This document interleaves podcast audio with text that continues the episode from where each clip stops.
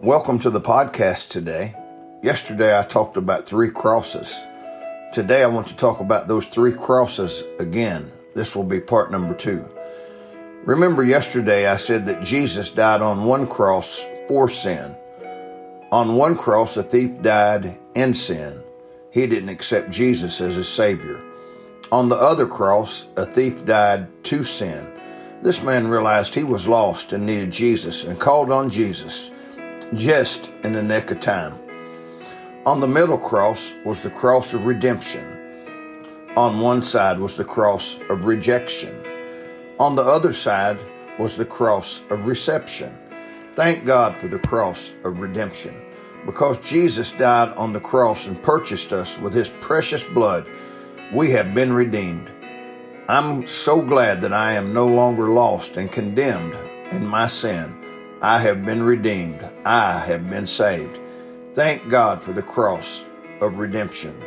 Today, let's think a little more about those two crosses where those two thieves also died. Remember, the two crosses where those thieves died represent all of humanity. Those two crosses made it very clear a distinction that there are only two classes of people saved or lost. People want to make all kinds of categories to place people in, when in reality there are only two saved or lost.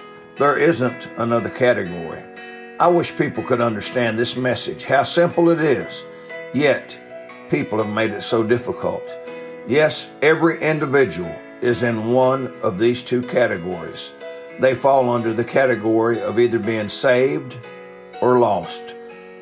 This message goes against the human nature of man. Man says, I'm not too bad. I'm a pretty good person. I haven't done too many things wrong. I'm not as bad as other people. I do a lot of good things. But God says you're either saved or lost. That's it. Let me ask you a good question right now. Which cross represents you? May God bless you today.